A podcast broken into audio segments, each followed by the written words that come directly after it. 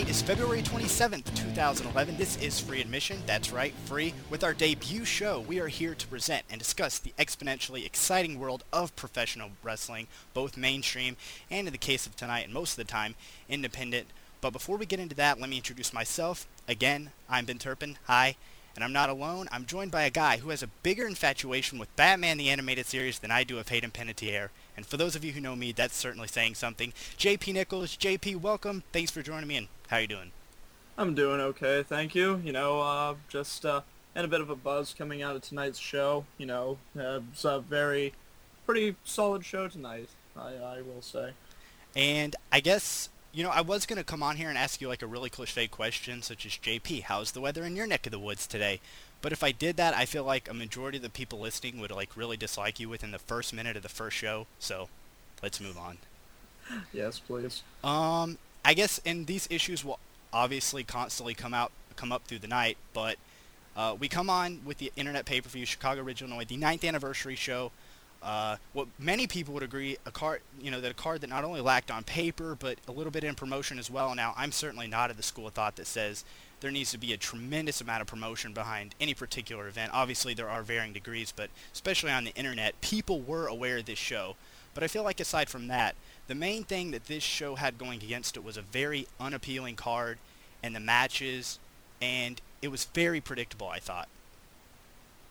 Oh, I certainly agree completely. I mean, going into the show, out of the 8 matches that were on the show, there was only one that I would say that I was semi-torn over what the result would end up being.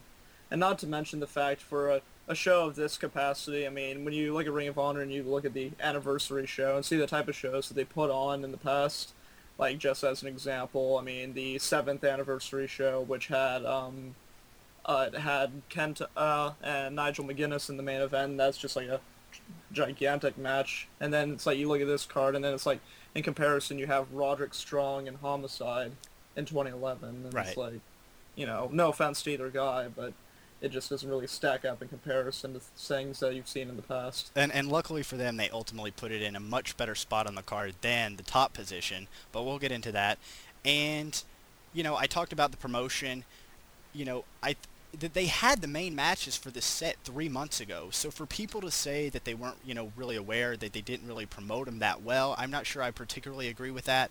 Plus, as we'll, I'm sure, talk about in the future, the TV audience is so limited, so I'm not really sure, how you can, intertwine the two. But, like I said, they had the top 3 matches, and really 4 of the top matches on this show promoted, since, December, early December. Oh, yeah, certainly. The video packages that they put together said it all. Now, we come on with the internet pay-per-view, and I know the first thing that we both stuck out to us was the hard cam lighting. It was not good. Oh yeah, well, literally, the moment that the show came on, I'm just sitting there, and it's like, are they going to turn the lights on? Right. I'm just looking at that, and then it's like, the sad thing is the side cameras, honestly looked very good. And then the main camera, it was just the show was shot in the dark. Now, something that will come up constantly through the show, at least for me, in pretty much every match, will be the crowd response. The crowd at the beginning, I know we both thought that they were actually fairly hot. It's one of the biggest Chicago Ridge crowds, really since probably the Rising Above 2008 pay-per-view. Or so we thought they were going to be good. And like I said, this will come up throughout the show, but just they weren't really into anything. And if they were, doing it while they were sitting down. And, I've really been on this crowd's case for really over a year now, and they had a lot of people in the building, and they just continued that trend. And it really doesn't make a lot of sense to me. They had Bitter Friends, Stiffer Enemies 2 last year, which is arguably one of the best shows next to Death Before Dishonor. They had Salvation, which was another great show and probably had one of the most underrated matches of the year, in my opinion, with the Briscoes and the House of Truth. They had Daniels and Richards, which, was another big deal, based on the way that had been built. And I feel like maybe I'm not giving them enough credit because, we've certainly been highly critical of the internet pay-per-view audio. But, often at times the promotions, will give priority. Certain promotions will give priority to the commentary rather than the crowd. But no, in this instance, it was certainly Chicago Ridge. So what do you think about this? Oh, well, actually, I do have to say, I mean, regarding, because on subject of the audio with the commentary and the crowd, I mean, that's been a major issue with them ever stemming from the very first iPay review that they had. And tonight, I honestly have to say that they had, like, the perfect balance. Right. I mean, beyond the fact that the crowd was not as responsive as it could have been, had they been more responsive, I would say that the audio balance was perfection tonight. Right, and I mean, I mentioned us being critical, and you know, when we watch those other shows, you know, so maybe I'm kind of just underestimating the response, but as you mentioned, they actually seem to have the levels worked out. But when I watched Death Before Dishonor, you know, I could see the people in Toronto going apeshit. When I watched Glory by Honor and Final Battle from New York City, I could see the crowd going apeshit. Tonight, they just didn't really react, you know. And it was like really the oddest things would pop them. Like the biggest pops of the night were the hey chants. And like when Homicide randomly, or Roderick Strong randomly set up a chair in the corner, like the crowd just like started going crazy. And another example of this that I thought was weird is like after, and we'll get into this, but after the ANX Kings of Wrestling match, they're giving Kenny and Titus a standing ovation. And you have like the first 4 rows sitting on their ass, but then you have like the entire general admission and the last 6 rows are standing. Just makes no sense. Certainly. I mean, I actually do have to say, I mean, that the hey chant especially reminded me of one very infamous chant that stemmed out of Glory by Honor 7, Glory by Honor 7 2 years ago. Absolutely.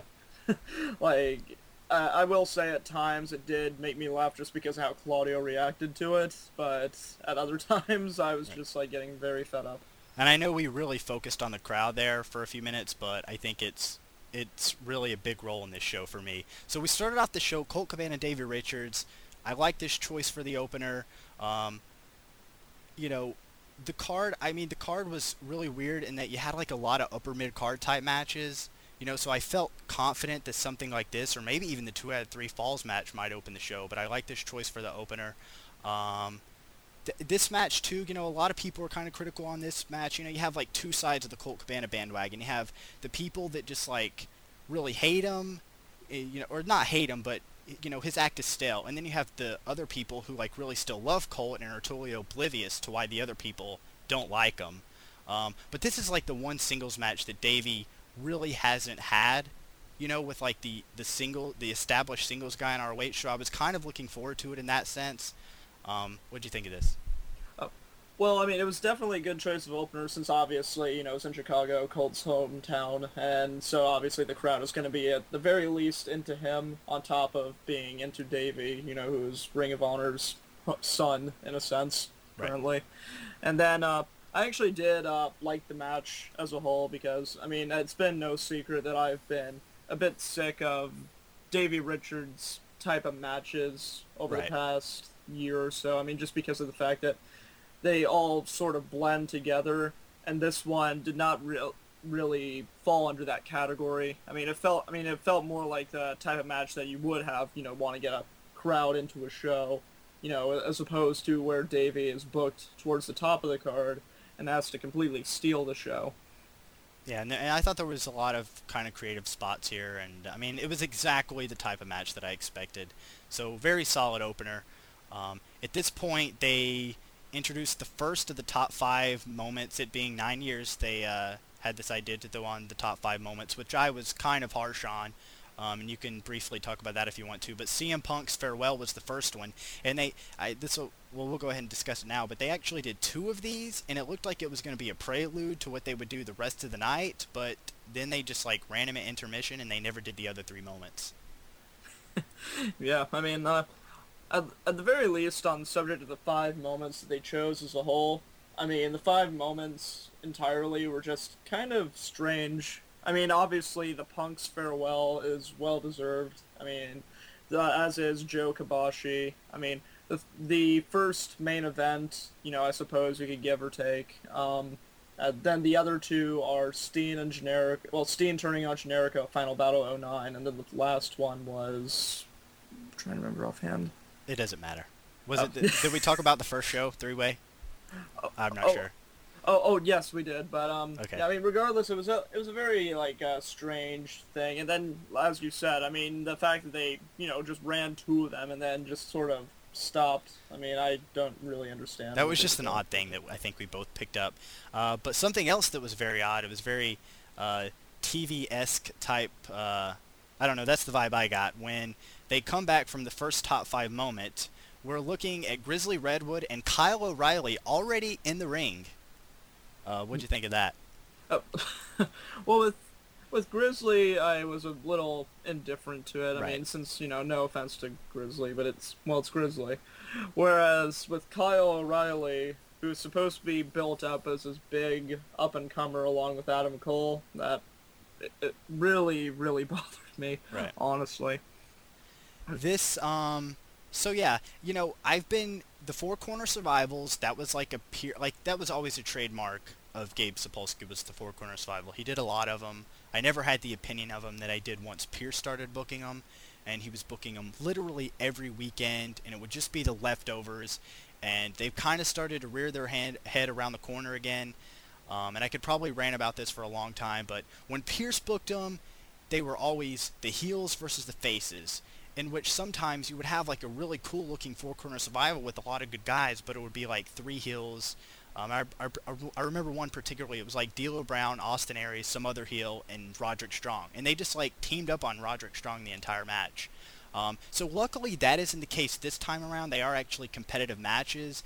And I know a lot of people saw this match as kind of one of those Four Corner Survivals with leftovers, but actually everybody in here made sense. You have the Mike Bennett and Steve Corino story. Steve Corino, of course, how does he put it on Twitter? He's trying to recoup his pro wrestling, or his recovery to pro wrestling, I guess, as he puts it. And then you have Kyle O'Reilly, and there's actually varying degrees here, because you have Kyle O'Reilly and Bennett, who were in the finals of the Race to the Top, Grizzly Redwood and Steve Corino. You know, Steve Corino's mentoring the young guys. So this actually had a lot going for it as compared to the other Four Corner Survivals. But as a match, you know, it broke down. They kind of did a lot of stuff. What do you think? Oh, well, I mean, obviously, it also, I mean, the match as a whole, it just further annoyed me over why Kyle didn't even get an entrance, because to me, obviously, he, like, completely stole the show in the match. I mean, just with the type of things that he was doing. I mean, like, when he out of nowhere did his run off the apron knee into Bennett on the floor. Agreed, I mean, completely. He was just, like, doing all these, like, really neat things that was, you know, just trying to get him noticed. Right. And then, you know, but, like, the match itself, I mean, I thought was fine. I mean, it wasn't, you know, it wasn't bad. It wasn't necessarily good. I mean, the ending really left me, like, very confused. And that was kind of a trend over the course of the night, finishes. Maybe this one was just different because, you know, of the finish itself or the move itself, but this match was really just about Bennett and Corino, you know, and I agree. I mean, Kyle was the star of the match, so it kind of rubbed me the wrong way because I much rather would have seen O'Reilly in a singles match, but I mean, I guess it's better than him not being on the show at all. Anyways, the match broke down, and Bennett wins with a what was it? A side effect, I guess? It was like a rock bottom side effect. I believe he calls it awesome coolness, honestly. Wow. I've never heard that one. I could be wrong, but don't quote me on it, but I'm pretty sure that's the name. Okay. Well, it's just like they're doing all this shit in the match, and then he does that, and it's like, okay. It's the finish. Yeah, and I mean, I could go on a big Mike Bennett rant right now, but maybe I'll save that for another day. But top five moments, we have another one. This time it was the Era of Honor begins, Daniels, Loki, Daniels, and at least this time they didn't cut somebody's entrance. Michael Elgin, El Generico, something I know you were really looking forward to. Talk about it. Well, I was just mainly really looking forward to this match just for the fact that it had all the makings of a really great match because El Generico is the type of wrestler that you can pair him with anyone that is relatively unknown, and he will likely go out there, do everything that he can in order to get his opponent to look good, and then the match as a whole will be a gigantic success, and the person, his opponent, will come out looking great. Like, just as an example, from the Curse of Gorilla Island when El Generico faced Ricochet. And that match was, you know, just phenomenal, and Ricochet came out looking like $1 million because of it. And this match, I mean, Elgin, I thought, at points just looked like a beast, which is like a type of thing that Ring of Honor has not necessarily had with the loss of guys like Bison Smith and Skull Crusher. And I mean, not that to say that they were the best like options in the world, but I mean, it was just really neat to see a guy like this in Ring of Honor again, you know, just as an example. When Generico went to do his little tornado DDT, and then Elgin caught him and just ran across the entire floor with him into the guardrail. Yeah. I like backflipped out of that one. Absolutely. Yeah, that really added a good effect because he actually ran like all the way across the ring. So there was, I mean, I thought when Generico did the tornado DDT and Elgin just took it like a champ. And it really bothered me because like it looked so good, and then the crowd just didn't react. And I know you mentioned, you know, it's mainly unfamiliarity, but you're talking about an ROH crowd. You know, they're supposed to get into cool stuff when it's happening in front of them. They're not, you know, but I mean, there was a lot of good spots here, and I mean, I disagree. I mean, this is the best that Elgin's looked in ROH, given I saw him in Louisville, which I guess some of that TV stuff has aired now. He was in like a tag match. Well, it was essentially a handicap match where he tagged with Roderick Strong, who stood on the outside the whole time against two jobbers, and I don't think he looked particularly good in that match. And he had he was in a six-man tag in a tag match, actually the last time he was booked, and I think that's kind of a problem, but it was really good that they got him on this iPay-per-view, because if you look at the last time he was booked on DVDs, it was in mid-November, and while that's only like 5 DVD shows, that's like 3.5 months, so that's a long time not to... you know, be on it, I guess, on a DVD show, but, yeah. And then, you know, continuing with the talk of, like, match endings tonight, I mean, this one just kind of also struck me out of nowhere, but in all honesty, I was basically okay with it just for the fact that Generico, like, just having a quick roll-up over Elgin at least doesn't hurt Elgin too much. I mean, but obviously you don't want to have Generico lose because, you know, he's supposed to be a big contender in the title picture. And there was one fantastic spot here where Generico goes for a brainbuster. Elgin accidentally hits Turner, I guess in the eye, Paul Turner, the ref. Truth tries to come off the top. Generico moves. Elgin catches him in, like, fireman's carry position, And then with Truth on his shoulders, he actually powerbombs Generico. And that actually is what led to the roll-up finish, but I thought that was a fantastic spot that, again, the crowd didn't really react much to. Oh, yeah, I mean, that was phenomenal, I thought. I mean, just for the fact that I honestly, personally, offhand, cannot say that I've seen anything quite like that. It was very innovative. And again, you know, you mentioned you didn't particularly like the finish, but with the loss, Elgin basically loses nothing here. I mean, he remains super strong, and he lost to Generico, so... Mm-hmm. Even if it was more of a decisive finish, he probably wouldn't have lost much because he did look so good here. But so after the match, they're beating down Generico. Strong comes out. I think he talks a good bit. At this point, I was like actually really hoping they would do what they ultimately did, which was put the title match on now. I think I texted you like 2 minutes before they did it. So yeah, I mean, they're going to do the match, and then it looks like they're not going to do the match, and then Homicide hits a tope, and they just ring the bell.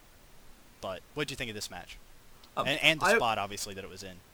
Well, the spot that it was in I thought was perfect, especially with the way that the match ended up ending. Because, obviously, I mean, with the way that it ended, you obviously do not want to send anyone... Well, not necessarily send anyone home, but you also don't want viewers to see a match ending like that and then, you know, have that stuck in their mind for the remainder of the night. But the match itself, I was actually pleasantly surprised with. I mean, it was no secret that going into this match, I was just not expecting very much at all. And then when they added the no-holds-barred street fight stipulation to it, I had a bit more expectations for it. But the match itself, it was pretty fun. I mean, just especially for the fact that this is like a type of brawl that beyond Steen and Generico's feud last year, it hasn't been very commonplace in Ring of Honor for a while. Right. I mean, But, I mean, the crowd was actually, you know, they seemed relatively into this. I mean, in my opinion, at least. I mean, I don't know about you. I mean, what did you think? I mean, as far as the match goes, I mean, it just felt like a typical brawl to me that you would get out of Homicide, except maybe they went, like, a little bit further in some of the stuff that they did. But then I thought the latter stages were pretty good, but the finish, again, was, like, really just not... I mean, it just was very flat, I thought. And at this point, I guess we're like 3 for 4 in flat finishes, at least for me. And I'm not going to go over what happened, but like Martini got involved a lot. And then Martini hits like a low blow and then hits an ace crusher, and then I think Roderick Strong comes in with a sit kick. And again, the Orange Crush backbreaker, which is probably one of my favorite moves right now. Maybe Homicide doesn't know how to take it, but I mean, I think a problem too with the Orange Crush backbreaker, I don't know what you feel about it, but it's that people, one, don't know how to take it. I mean, they are professional wrestlers, I'm sure they know how to take it, but it seems like everybody's kind of screwed up taking it other than El Generico and El Generico, of course. But then the crowd, too, isn't very conditioned to the move yet, even though he's done it for, like, several months now. Even actually coming up on a year, I think. Yeah, I mean, like, I personally am a big fan of the move. I mean, like, I think that it's very, very innovative, you know, especially coming out of Roderick, who, you know, at one point was, the messiah of the backbreaker. A lot of the fans just really do not seem to be like very well known to it. I mean, especially considering that the last few times that I can really remember seeing it as well were in Chicago, like with, as an example, Salvation and the Roderick match with Aries. I mean, that was actually the first time I really vividly remember it offhand. Right. But the ending itself to this match just, you know, it just seemed way overbooked to me. I mean... Like, you know, as we've said, I mean, the low blow and then just Strong destroyed Homicide afterwards. I mean, it just seemed to go on forever. Yeah, really too much to remember, to be honest. Yeah. I mean, like, you know, I don't really have, like, enough of a pad to write down everything that happened. Exactly. I mean, but, like, I mean, like I say, though, it was an okay match, I mean, but, you know, not really a ton to write home about. Yeah, and I mean, I loved it being in this spot. I don't think anybody wanted to see this in the main event. And, you know, I know we're going to talk about it later, but, like, Christopher Daniels and Roderick Strong, which appears to be the main event, or one of the main events for April 1st, which now doesn't have to be the main event, but that's, like, just another, you know, like, match that I didn't want to see in that position. But it kind of put some faith in Delirious now that, yeah, nobody wanted to see this in the main event, so here we are. We got a pre-intermission. And just to kind of break up the flow of the process, you know, where it seems like, you know, every ROH title match is the main event, or... Yeah, really, it has been like that for a long time, so it was really cool to see it here before intermission. Certainly. And then during the intermission, I mean, they did reveal tonight that the winner of the main event of the Briscoes and World's Greatest Tag Team would go on to face the Kings of Wrestling on April 1st, which to me, I don't really know how I quite feel about it, just for the fact that going into this Atlanta weekend, they do have to sell 2 iPay-per-views. Right. And I'm not really quite sure on what all they can potentially book for the Saturday afternoon show at this point. Well, yeah, and I mean, we'll talk about that momentarily, but the intermission, so yeah, they break from intermission, they have Cornette and Kevin Kelly in the ring, and they announce the next iPay-per-views, which are on April 1st and 2nd in Atlanta. They did title them ROH Takes Center Stage, which I know you kind of laughed at. It's not a horrible name. It's just kind of, I don't know, sort of lame duck, I suppose. I mean, especially when for Mania weekend, I mean, they typically always stuck with the Supercard of Honor type name and whatnot, but you at least want to have some type of appealing name going into the shows. I mean, to at least, like, help with the presentation, I suppose. So go ahead. Oh, no, I was just going to say, and then it's just kind of like, it just seems a little bit lazy. I don't know. Might just be me. So we come back from intermission with the Women of Honor match. This match is actually a rematch, or I don't know about a rematch, but 2 years ago it happened in Chicago Ridge at the Rising Above pay-per-view, so a rematch of sorts. But I actually, or unfortunately or fortunately, was unable to see this match, but... It only lasted 3 minutes, which is very surprising. And there was actually a couple of interesting notes that came out of it. Like, I think Kevin Kelly or Dave Prazak mentioned we might get some new women in Atlanta or something along those lines. Yeah. Like, I'm pretty sure that I had heard him say that. I mean, like, I wasn't sure if perhaps, I mean, considering that they had used time on the pay-per-view to once again say, oh, well, the Atlanta shows are iPay-per-views. So, I mean, maybe they were talking in reference to Sonny returning. Right. But if not, I mean, potentially, like, since Del Rey, I mean, you know, has, you know, been trying to get new women to face, Like, if it were me, I would hope that would be something like potentially maybe having, like, Ayako Hamada come in and face Del Rey. Because two of them actually put on a fantastic match in Shimmer at some point last year. I believe April of last year. And that would be, like, a good novelty way to use Del Rey Mania Weekend, in my opinion. And now Mischief, she got a win over Daisy Hayes, which set up this match, but the win was like 2 months ago, but she came out of that match really strong, and then they came here and they had a 3-minute match, which kind of really surprised me. I mean, these girls can obviously have a really good match. I don't know why you'd shortcut them. Plus, it doesn't really make sense in the sense of, you know, how it was booked on TV. Yeah, and then not to mention the fact that, I mean, you know, they just had the post match with Mischief spitting into Del Rey's face. I mean, it just seemed very silly to me because, like, I've said these women are capable of having like a great, like, you know, 12-minute match or so, and then it's like they get a third of the time. It really just kind of confused me. So we then move on to, I guess, the three big matches of the show now that the world title match was out of the way. For the tag team titles, is the Kings of Wrestling defend against the All-Night Express of Kenny King and Rhett Titus, a match that particularly intrigued me on paper. You know, a lot of people, they were like, you know, you can't really get your hopes up for this match. The Kings of Wrestling, it is the Kings of Wrestling, of course, but it is Kenny King and Rhett Titus, too, and they haven't particularly had a great match. They've had a lot of good matches, but all this really did for me was ended up being a recipe for like a breakout match. I think they had that breakout match. They did a lot of really cool stuff. Unfortunately, I don't think the crowd was really there for them for it. I really would have liked them to run an angle to establish the All Night Express's baby faces at some point earlier in the show. Because really the crowd just didn't react to this match other than, as you know, you alluded to previously, the Claudio Castagnoli and the Hayes. You know, and it is Kenny King and Rhett Titus, so I did think they need a little bit of help, you know, even in Chicago, because, I mean, what have they done in Chicago, right? So I think really like 95% of the people there probably saw this as a heel versus a heel match. But again, having said that, I thought it was a breakout match, and I thought it was really good. Oh, I certainly agree. I mean, personally, I thought it was my personal favorite match coming out of tonight's show. I mean, Rhett especially just took a brutal amount of punishment from both Hero and Castagnoli. Like, I lost count at how many elbows and uppercuts he took.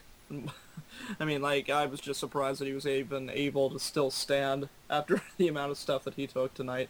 And then Kenny King especially, like, the moment he made the hot tag, and he just started tearing everything up. Like, I've always been very high on Kenny King ever since he was in FIP. Absolutely. Because he was in FIP for about two or three years prior to coming into Ring of Honor, and I always felt that he had a ton of potential.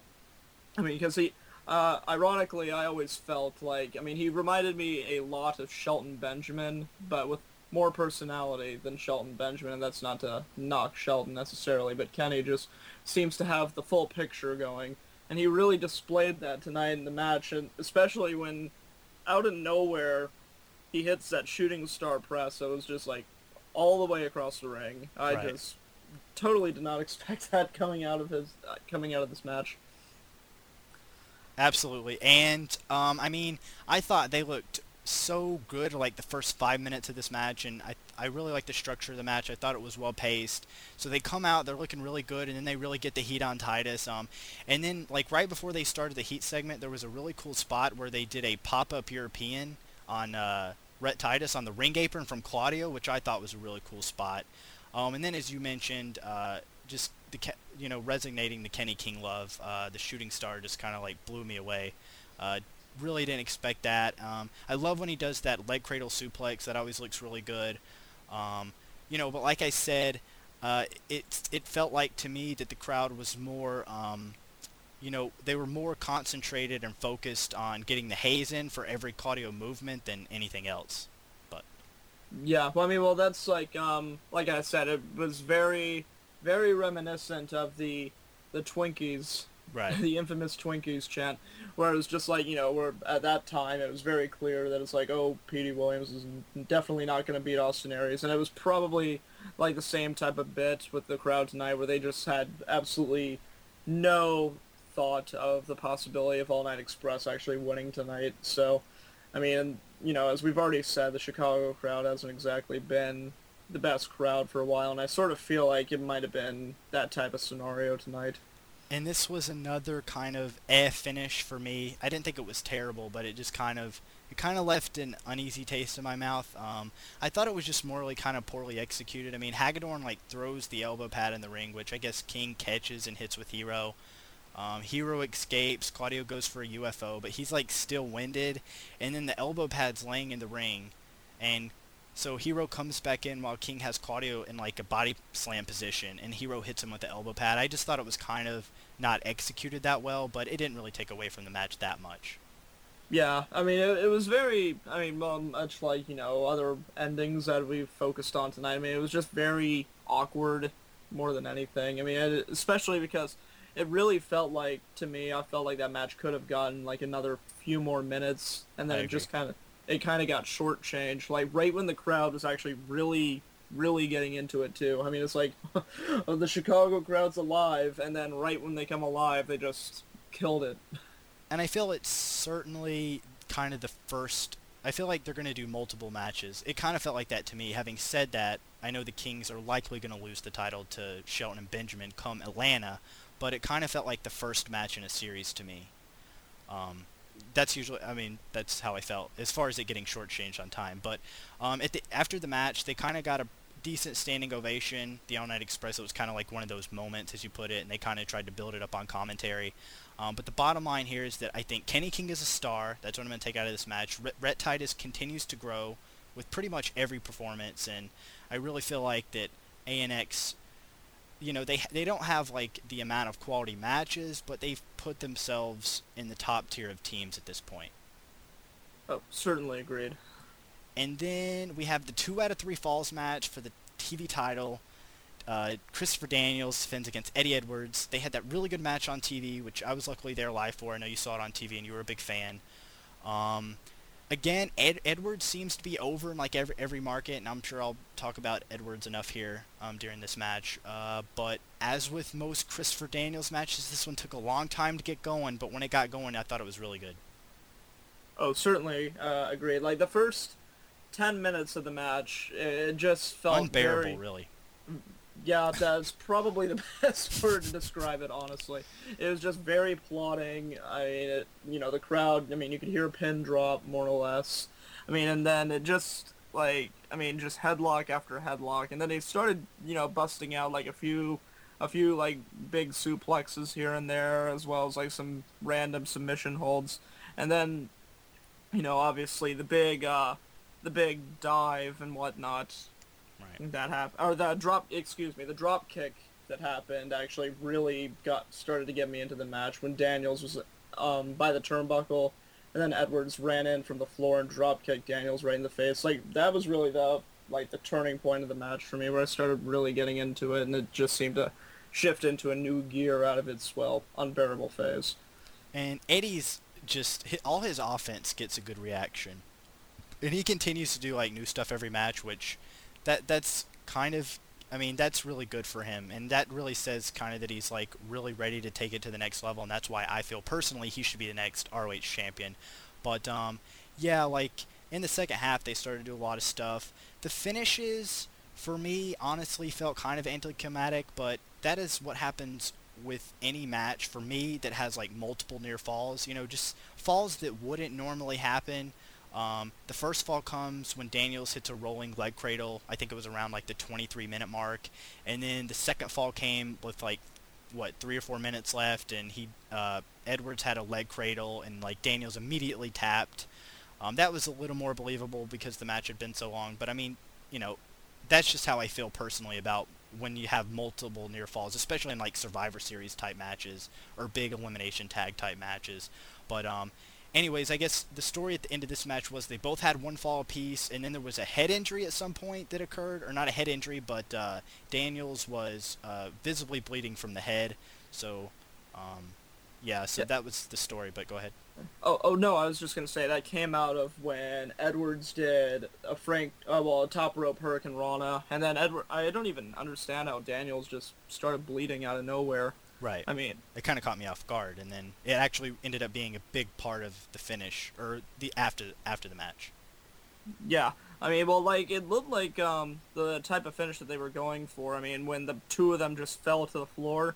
Right. I mean, it looked like, Daniels was supposed to hit the guardrail, and I suppose they were going to go for, like, he's been knocked out or just completely knocked loopy type of storyline, but instead they kind of just changed it a little bit to go with the blood aspect of it, which, was fine by me, especially considering that likely now, coming out of this match, going towards Atlanta, talking about how the Saturday show doesn't really have a lot of appeal, well, currently at all, that you could likely do third rematch, I guess we would say at this point, of Edwards and Daniels for the TV title with no time limit. Sure. Yes. Before we get into that, because we're going to discuss that just in a second, I felt. And I think I'm going to like this match a lot better when it comes out on DVD, but I thought this match might have been appropriate somewhere else on the card. I don't know how you feel about that. Oh, yeah. Because when you look at it, it's like, it's a big, long, 30-minute match in between two hot sprint tag matches. Like, right. Obviously, where the world title match was, that was fine. This match, to me, might have been... I suppose it might have actually been a good choice to actually come back from... would you say it would have been a good choice to come back from intermission?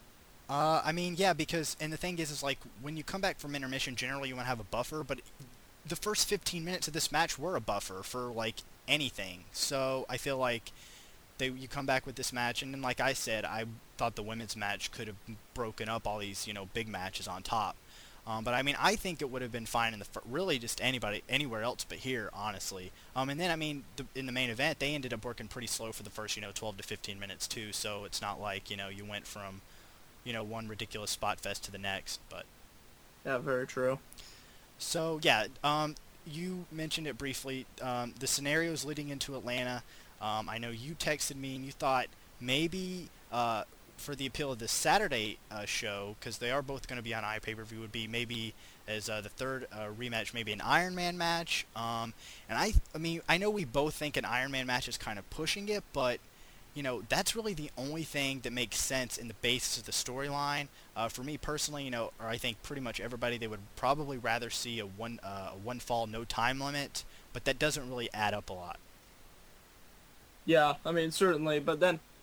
It's just kind of like, though, because my whole issue as well with this Saturday iPay-per-view is it's just like, how many, the Friday show obviously is going to do very well, in my opinion, in terms of garnering viewers and whatnot, but then when you look at this Saturday show and it's airing at 1 p.m., or wait, is it noon or 1 p.m.? It is 1 p.m., and then Dragon Gate's running noon the next day. Yes, that's right. And, it's just like, you really have to try and book something, in order for this show to really succeed. Considering it's running in the early afternoon. And then it's like, even if you want to have, viewers, on a different coast, that would have to be up, early in the morning in order to watch the show live, just as an example. With this match, though, I personally, would think that, just going for a regular no-time limit match would be the best decision. But then it's also, when you look at it, it's like, what are they even going to do with Daniels and Roderick? Some people were even having the, feeling that they may, do a title unification match. But considering the implications of this match, I don't think that's going to be the case. And I feel like now that we know, and I know we felt strongly about the World's Greatest Tag Team and the Kings of Wrestling being on that show, and I think, even when they, first announced this, we were like, oh, they're going to do the tag title switch there, and we were also hoping that they were going to do the Davey one. Obviously, that hasn't come to fruition, and very unlikely that it won't. But now that they have that in position, I feel like, okay, you can do Roddy and Daniels because you're going to do the title switch, and it's likely it's going to be a really good match. So, yeah, I feel like it kind of makes up for it, if that makes sense, but... Oh, yeah. Well, I mean, and then also, I mean, you just have to factor in, like, talking about, like, match positioning on a card and whatnot. And it's really, like, World's Greatest Tag Team and Kings of Wrestling. I mean, if they really are going to switch the titles, it should undoubtedly be the main event of the show.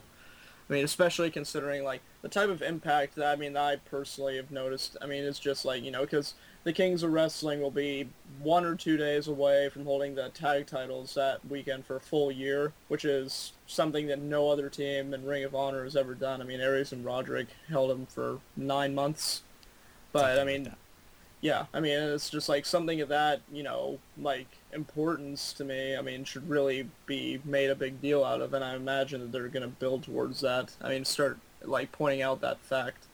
Yeah, and I know another scenario that I've presented to anybody that would listen is that this match would actually go to a draw, which did happen, and maybe Eddie would win the belt in New York City. I know how you feel, or you can talk about how you feel about, you know, the title changes now not happening on DVD, but then maybe that would lead to a Eddie's Daniels blow-off on 4-1 if Eddie was to win the belt. But then you mentioned the unification, and that was something that I had forgotten that I wanted to mention. But I feel like the unification could have been, or a title versus title could have been, like, they're out for having to do Daniels and Roddy again, because there is an appeal to that, even as useless or as, you know, whatever, however you see the TV title. But now at this point, I don't really think that, you know, I don't think they have to do that. But I assume that they could still put that as a draw. I mean, just because, you know, you are going to have the TV champion now no matter what in that spot against the world champion, obviously. Yes. I mean, and then, like, when you look at that, I mean, that match just on paper, I mean, like, especially, I mean, that's, like, the main appeal behind it, because it's, like, the Toronto match was not very well received, obviously. I mean, like, what was your opinion on that match? Well, look, they've had 4 matches now, and I don't think a lot of people realize they had 2 matches on HDNet, and, like, you can say what you will about it being in front of the Philadelphia HDNet crowd. Nothing really gets a reaction there, or maybe it's just because of how the crowd's mic'd, I don't know, but they had 2 15 to 20-minute matches on TV that were, like, just complete, distinctly average, like, completely mediocre. Then they had the match in Toronto. Without a doubt, ROH's second biggest market. I think they've clearly put Chicago in the dust as far as being the second market next to NYC, and they do this very. And I mean, I know I've talked about it, not on this show obviously, but Daniels and this seemingly these indies feel like they have to put Daniels in long matches. We have to put Daniels in these long matches, and then he has this 35-minute match with Roddy, and, like, you know, just like this match, like, the first half is just guaranteed to be slow and boring and just, like, plotting, and it's just like, oh, well, it's another long Christopher Daniels match that is likely going to get good in the second half, but I have to sit through the first 20 minutes of it. And what happens is sometimes the crowds just never get into it, and that's what happened in Toronto. I mean, I didn't think it was, like, badly worked or anything. It was a fine match. And then they actually came back in Virginia and had a 4th match in the opener, which was impromptu and unscheduled, and the crowd was completely dead for that too, which makes very little sense to me. That, you know, you come out Virginia, which is kind of, it's a new market, the Richmond, it's their second show there. You have an impromptu match to open the show with your TV and world champion, and the match gets no reaction. Yeah, I mean, it's just, you know, it's a testament to, like, I mean, because I've always said, you know, that Daniels, I mean, as a wrestler, I mean, considering when he left Ring of Honor, I mean, he was, you know, a heel. I mean, you know, he cut this huge, long promo, which I personally loved at the time. And then, obviously, when he came back, you know, he has to be a babyface, you know, because it's like, you know, the pioneer of Ring of Honor is making his big return.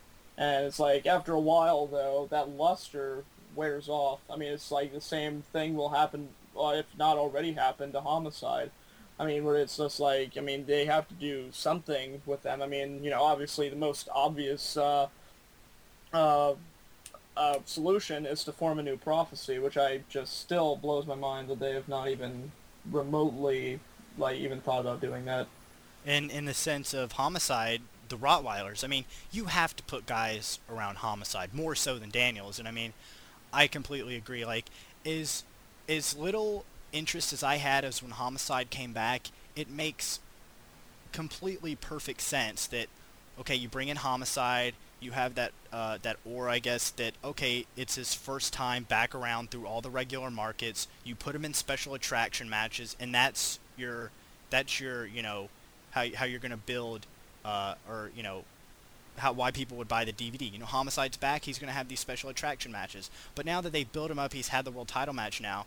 And I feel like they are going to put guys around him. But, like, even Julius Smokes, he only shows up in New York City.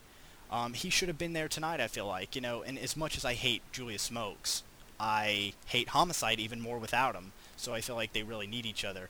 And with Daniels, I mean, you could go back to 2005 and really, I mean, when he came back in 2005, he did have the story with Punk. But I feel like after the draw and after the four-way when Gibson won the title, there just hasn't been... He's had literally no direction. You know, they did the Matt Sydal tag team, which was okay. Like, I remember they tried so hard to get a great match out of Christopher Daniels and Matt Sydal. They must have had a half a dozen to a dozen matches before they did the tag team. And then they did have a couple good matches with the Briscoes. But then here he comes back, and I feel like it's, you know, he did shit on ROH when he last left, so now he's coming back, and it's kind of like that never happened. But, you know, and then again, you know, it's okay if maybe, like, the first time through the regular markets you just book them in these good matches or special attraction matches, but now something has to happen. And they just randomly throw the TV title on him, which just came out of nowhere. It's like, okay, we have nothing else for you, let's throw the TV title. Yeah, I mean, honestly, it just, that title switch as a whole just, like, really perplexed me. And, I mean, I feel like they're going to do something with Mike Bennett, and maybe they were like, oh, okay, we want, like, a vet like Christopher Daniels to work with Mike Bennett or something of that nature. But actually, Eddie and Bennett would have been a much better match because they actually are very familiar with each other and have worked before. You know, they're both out of the, like, the Boston scene or whatever.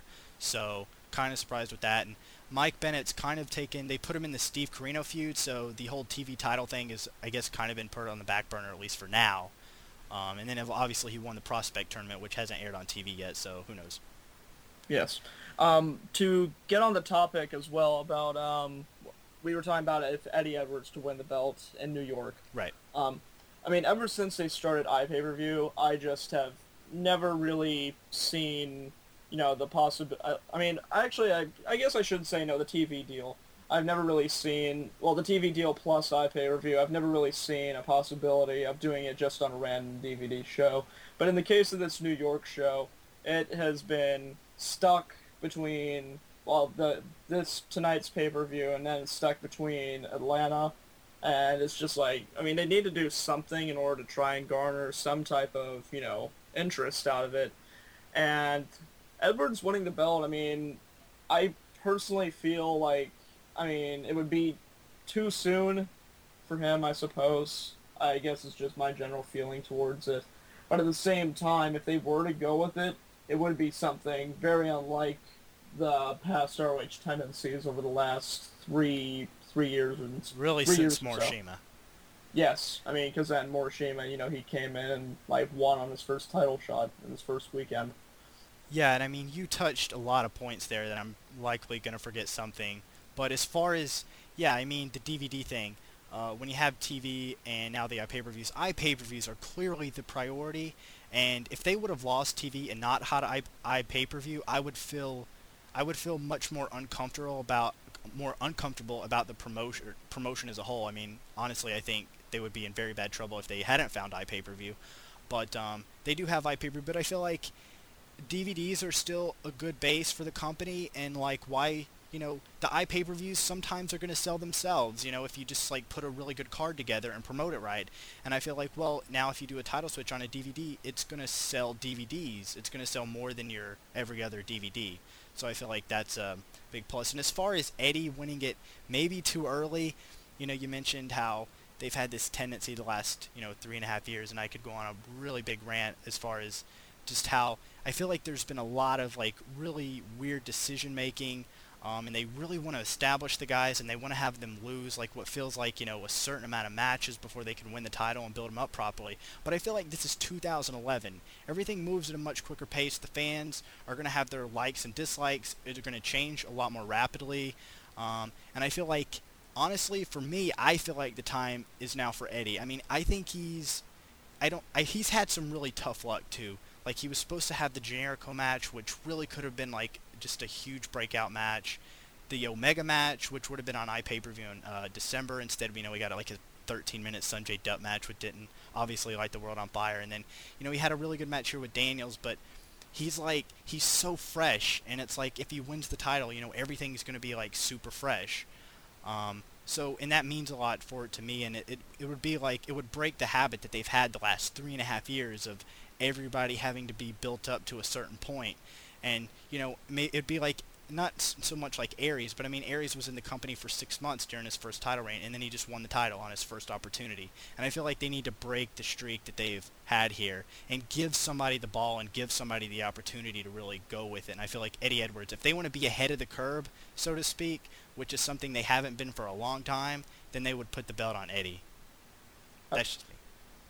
Yeah, well, yeah, looking at it like that, and then in all honesty, I mean, considering the fact that, you know, they now do not have a TV deal to worry about, and it is only live shows, right? I would think once the TV deal is officially done and over with, I would say it would be obviously much more safe to be able to go and then just do a title change on a random DVD, because then you don't have to worry about the continuity that a lot of the Ring of Honor fans have had to deal with once the TV deal started. And that certainly affected a lot of things, was the TV continuity, you know, and like, I mean, I know there were ways around, like, protecting, like, you know, when somebody's holding the belt this show or that show, but like, in December, before Strong defended against Davy at Final Battle, you know, you have Truth Martini on the outside constantly, you know, for a show that's obviously going to air after the Final Battle match, they have him saying, "Here's your world champion, Roderick Strong," you know, so it kind of like, and you just won't have to worry about, like, those sort of things as well. But I mean, I certainly agree, and I mean, I just,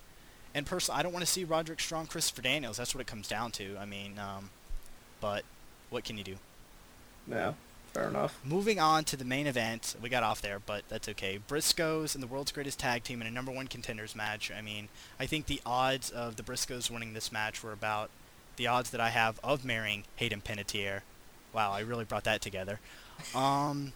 I personally love this main eventing. You know, you have a tag title match on the undercard, the world title match on the undercard, and then you still have 2 great tag teams that is, like, so worthy of being in a main event. And like I kind of mentioned with the world title, it really breaks up the typical pattern or mold, you know, of a show, or at least of the shows that ROH has been doing. And like I said, you know, that goes without saying, there was a tag title match on the undercard, so now you have 2 other tag teams in the main event. That's kind of a big deal. Oh, yes. Like, this match as a whole, like, I mean, obviously I had already said that the tag title match was my personal favorite match of the night. This one, this one really, like, started to feel to me, like, it took a while to get going, and obviously the crowd was, like, very quiet for the majority of it, I felt, until they started doing some really, like, wild, well, they started really picking the pace up quite a bit. Yeah, this was really slow. Again, like the first 12 or 15 minutes, I felt. Like, I actually put some of the match times on certain matches, and this match started at, like, 11:24 Eastern, and, like, I thought I had typoed, because then I looked back to the clock, and it was, like, 11:37, and they really hadn't done anything.